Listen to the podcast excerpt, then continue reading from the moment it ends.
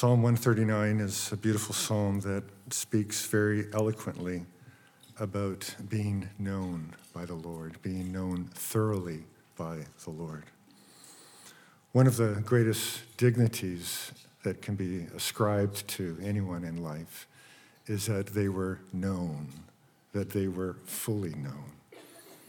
And all of us have ways that we project that we would like to be known. but I think the, the, the, greatest dignity of all, represented in this psalm, is being fully known and yet still fully loved. Thoroughly and completely known, with, with nothing hidden, and yet at the same time still safe in God. And that is how I aim to use this psalm today to turn it, this, this knowledge of us, to turn it from the threat that it is to us naturally in our instinct to hide and cover ourselves and the resistance to be exposed, and to turn away from that natural instinct and embrace the reality of being known by God thoroughly as a blessing. but in order to embrace that as a blessing, we need some kind of covenantal context to do so. It's not our natural instinct to embrace being exposed or being known so thoroughly as a blessing. We need a covenantal context. We, we need a promise. That's what a, a covenantal context is. We need a, a promise that assures us that we can be both thoroughly known and thoroughly loved at the same time. There are delusions on the right and on the left in this psalm. The first delusion is that anything can be hidden from God. And many live by that delusion. God does not see, God does not know. The second delusion is that what is laid bare before God within us is nothing but good, that all that God sees. That also is a delusion. 1 John 1 8 says, He who says that he is without sin deceives themselves. And the only safe path for both of these delusions, and we do, we need a, we need a safe path in order to have the confidence that we can be fully known and fully loved. And the only safe path to that is our faith in Christ. That is the covenantal context. That is the promise which is anticipated in the text, where we can embrace the idea of search me, O God, know me, know me thoroughly, know me completely, to see if there be any grievous way in me. in the anticipation of our Lord. Yes, it is wonderful that our bodies are wonderfully made, but more importantly, it is wonderful that his body was wonderfully made. Our Lord's body, as we anticipate Christmas, think about it when you read through Psalm 139 and read this text that his body was knitted in the womb of his mother for us. Yes, God can search us and know us, but more importantly, he was searched, our Lord was searched, and no grievous way was found in him. And so we find the promise in him that we can indeed be thoroughly known and thoroughly loved. Here's the main point that I'd like to get across this morning from the psalm. The psalm is something that will make Christ more dear to us. As we consider being fully known, making Christ dear to us, as we find the freedom to be thoroughly known and thoroughly loved. And I, I, hope you'll recognize when we get to the last verse of the psalm the freedom and the liberty that is in the psalmist to say to the Lord, Search me and know me.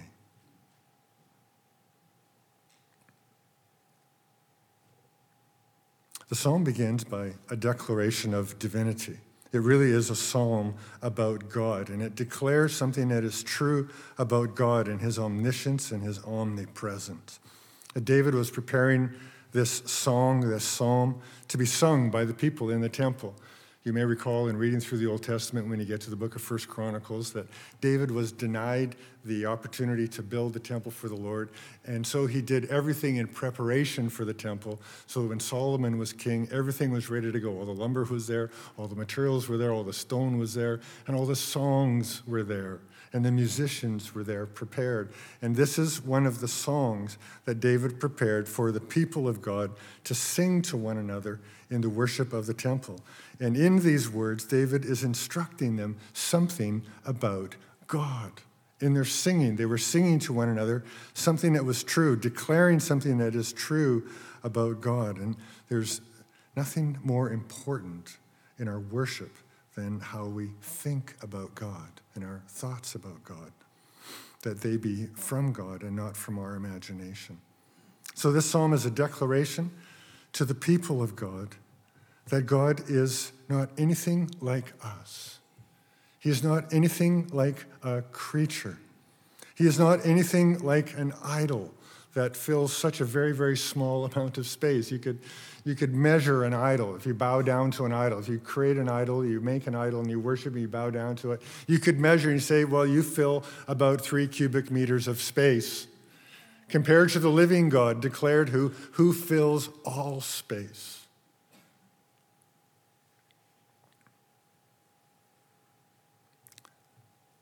This living God has no creaturely limitation to his knowledge or to his presence. He knows all things and he fills all space. He sees all things. In the prophetic literature, there's a couple of different ways that this is described for the people to understand as, as God over and over again declares to the people that that is a delusion that you think that I can't see you. And one of them is in Ezekiel chapter 2, where the prophet sees a vision of wheels. And it says that the rims were, were tall and awesome and full of eyes all around. It's something that the prophet Ezekiel saw, representing the glory of God, the holiness of God, the judgment of God coming down to earth, represented by those eyes. Revelation chapter 4, the Apostle John records in John 4 6 that he saw around the throne of the living God four creatures, eyes in front and back, each with six wings, full of eyes all around and within. A description of God's omniscience and his omnipresent. He knows all things and he fills all space. In Nehemiah chapter 2, Nehemiah is presented with an opportunity to speak before a king, which was a, a, fearful opportunity for him. And the text records that he, he prayed. So I prayed to the Lord as I spoke to the king. You can imagine Nehemiah uh, in an inaudible, inside voice saying, Lord, help me, as he is about to speak to the king. Do you ever pray that way? You ever pray on the inside? I'm sure you do. I do all the time. Lord, Lord, help. And do you ever stop and think about it for a moment? Do you think God can hear those prayers? Do you think that God, in all of his vastness, in all of his immensity, in all of his power, in all of his greatness, in all of his uncreated non being, that he can hear and see and know the prayers of the heart?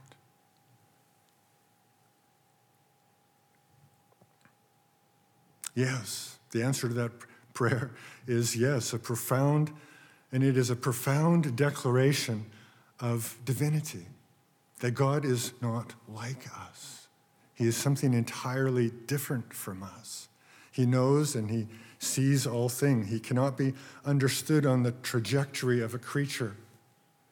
That this is how much space I fill, and God's a lot bigger. This is how much I know, and, and God's a lot bigger. He's, he's not on the trajectory of a creature at all. He is the eternally uncreated being, unlimited in power and greatness. God knows our every movement, He knows our every thought, He knows our every word.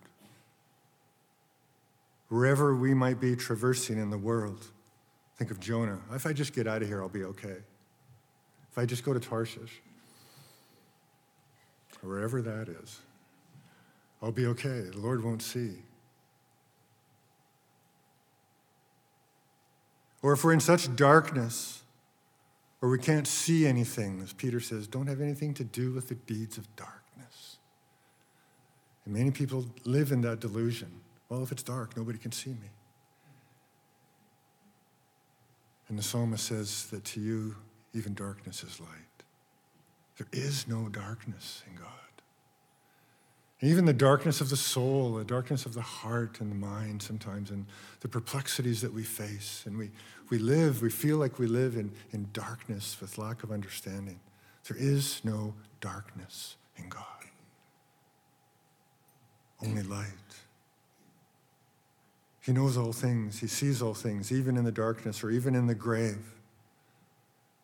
God sees, God knows.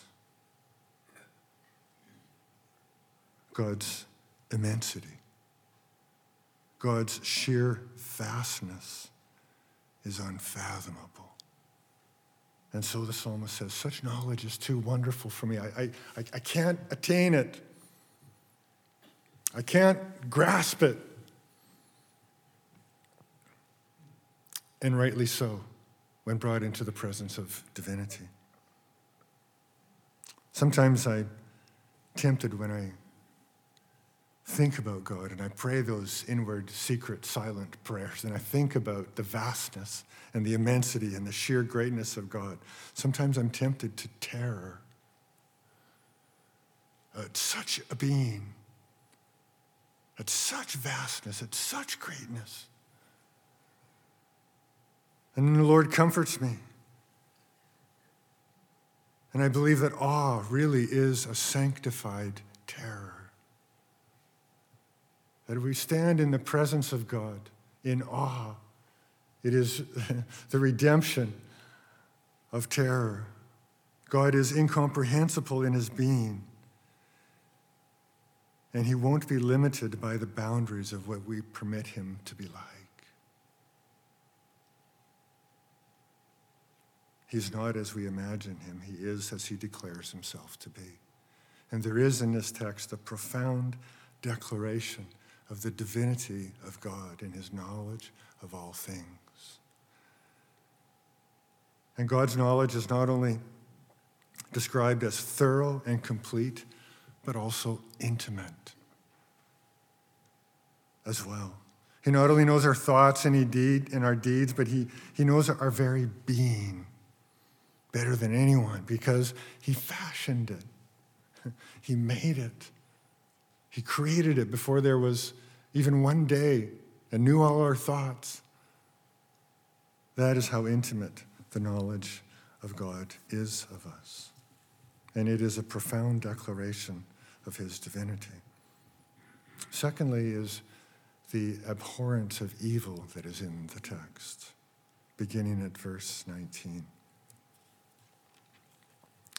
Oh, that you would slay the wicked, O God. In public use of this psalm, it's often ended at verse 18, because verse 19 kind of crashes the party.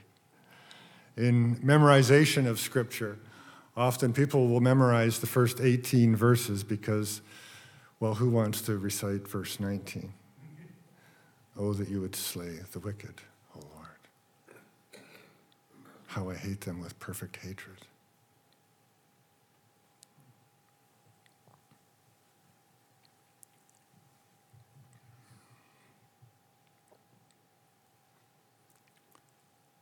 I confess that sometimes sermons without applications are more comfortable. The declarations of truth, like we have in this psalm, it's nice to leave them unapplied. It's nice to not think through the implications. It's nice to be able to say, Amen, this is truth, and go home without being held accountable for the implications of that truth in our lives. And that's what the psalmist doesn't allow in this psalm. To stand, to be brought into the, to the presence of God, brought into the, the declaration of divinity, and say, now, here's the application. If God is like this, here is the implication.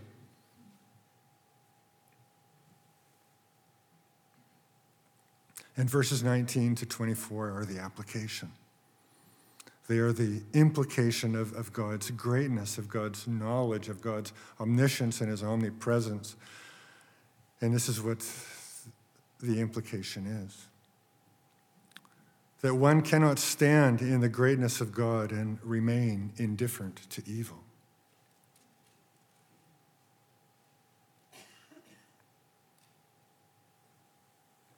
That God's presence does not allow God's presence banishes any moral apathy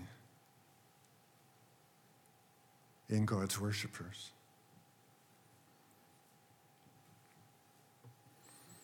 And consider this that this declaration of truth about God, about his divinity, of seeing all things, knowing all things, being in all places, it, it doesn't happen in a perfect world where all that he sees is good. It happens in a very broken world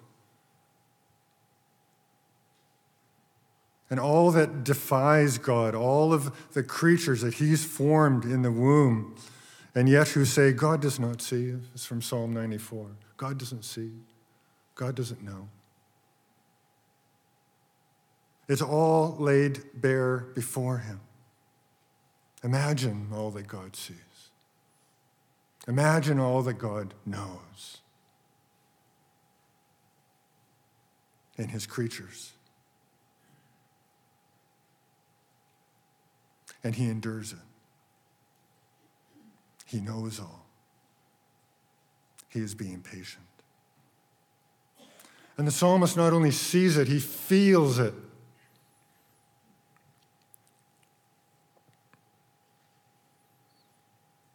And he's not taking up his fight, it's God's fight.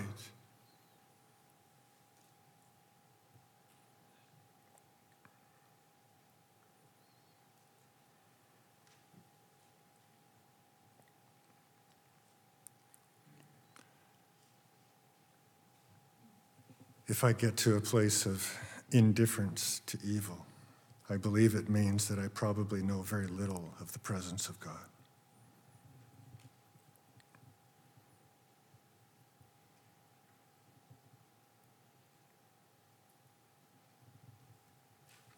But David's hatred is not personal vengeance. He does not say, I, I hate those who hate me. He says something quite different. He says, I hate those who hate you. That's a very different thing.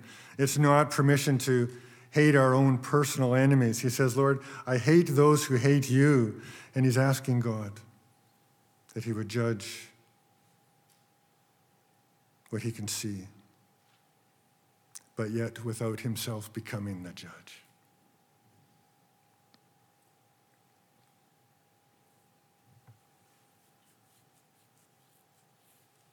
Feeling that indignation, that revulsion of sin is, is a necess- necessary part of experiencing something of the holiness and the greatness of God. He's not like us. He's not as we imagine him. He is as he declares himself to be. The psalm concludes with a prayer Search me, O God Know my heart. Try me and know my thoughts. See if there be any grievous way in me. The grievous way that the psalmist prays to be delivered from is that delusion. God doesn't see, God doesn't know. That is the grievous way. And instead of denying or being terrorized by God's examination, he instead invites it. Lord, search me. A remarkable thing.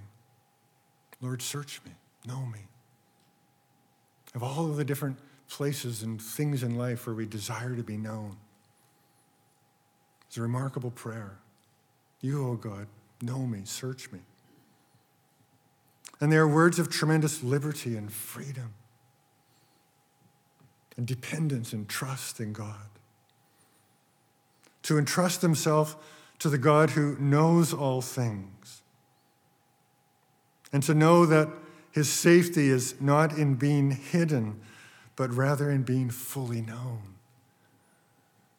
That's the lies sometimes, is that we think our safety is, is by being hidden. But here, the blessing is to be fully known. David doesn't expect to be found sinless. He says in another psalm, Oh God, you know my folly. You know the wrongs I have done. They are not hidden from you. Rather, simply, it is a prayer of sincerity before the Lord. Lord, search me. And if there be anything that in me that resembles of the wicked, please show me. Keep me from willful continuance in sin. And thirdly, there is an anticipation of Christ that is important to get to in the text. That we not draw the lines to ourselves immediately when we read these Psalms, but that we draw the line to Christ in anticipation. All of the, the Psalms anticipate his life and his redemption. And then draw the line from Christ to ourself. That's a safe way to draw the lines. David's trust in God to be thoroughly known and, and yet still safe is, is a dependence upon the grace of God that can only be found in Christ, that, comes, that does indeed come fully in Christ. And, and that is what it is like for the Christian. It'd be futile to say, to hide from the Lord and say the Lord can't see, the Lord doesn't know, when we know that the Lord does know. So where do you go from there? Well, you go to Christ. And all of the grace that is given to us in Christ. It is only because our Lord was knitted together in Mary's womb. Think of those words when you hear them read in Luke's gospel this year at Christmas, where, where the angel declares to Mary, You shall conceive. You shall bear a son.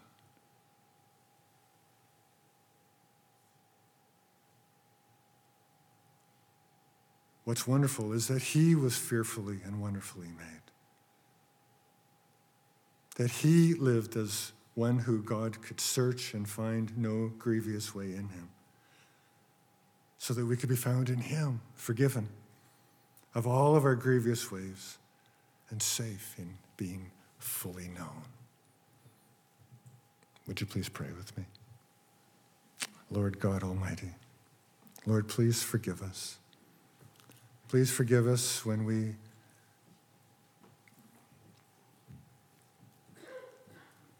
think of you in ways that are so limited by our creaturely experience. Forgive us, Lord, when we believe lies, that we are safer when we are hidden. Thank you, Lord, for a Savior. Thank you for a body that was fashioned in a womb that would save all who trust in him. Lord, thank you that there is one who is indeed perfect, who is thoroughly known and loved because he was perfect. Thank you that through faith that you put us into that redeeming grace. Help us, O oh Lord, to live with these things in our life, to understand the implications that it has in living in a world that is, is so broken and where so many ways are grievous to you. Lord, help us to find our way. Help us, please. Would you please breathe life into us? Fill us with your spirit that we would live not in our own strength and our own power, but as new creatures. Prayed in Jesus' name. Amen.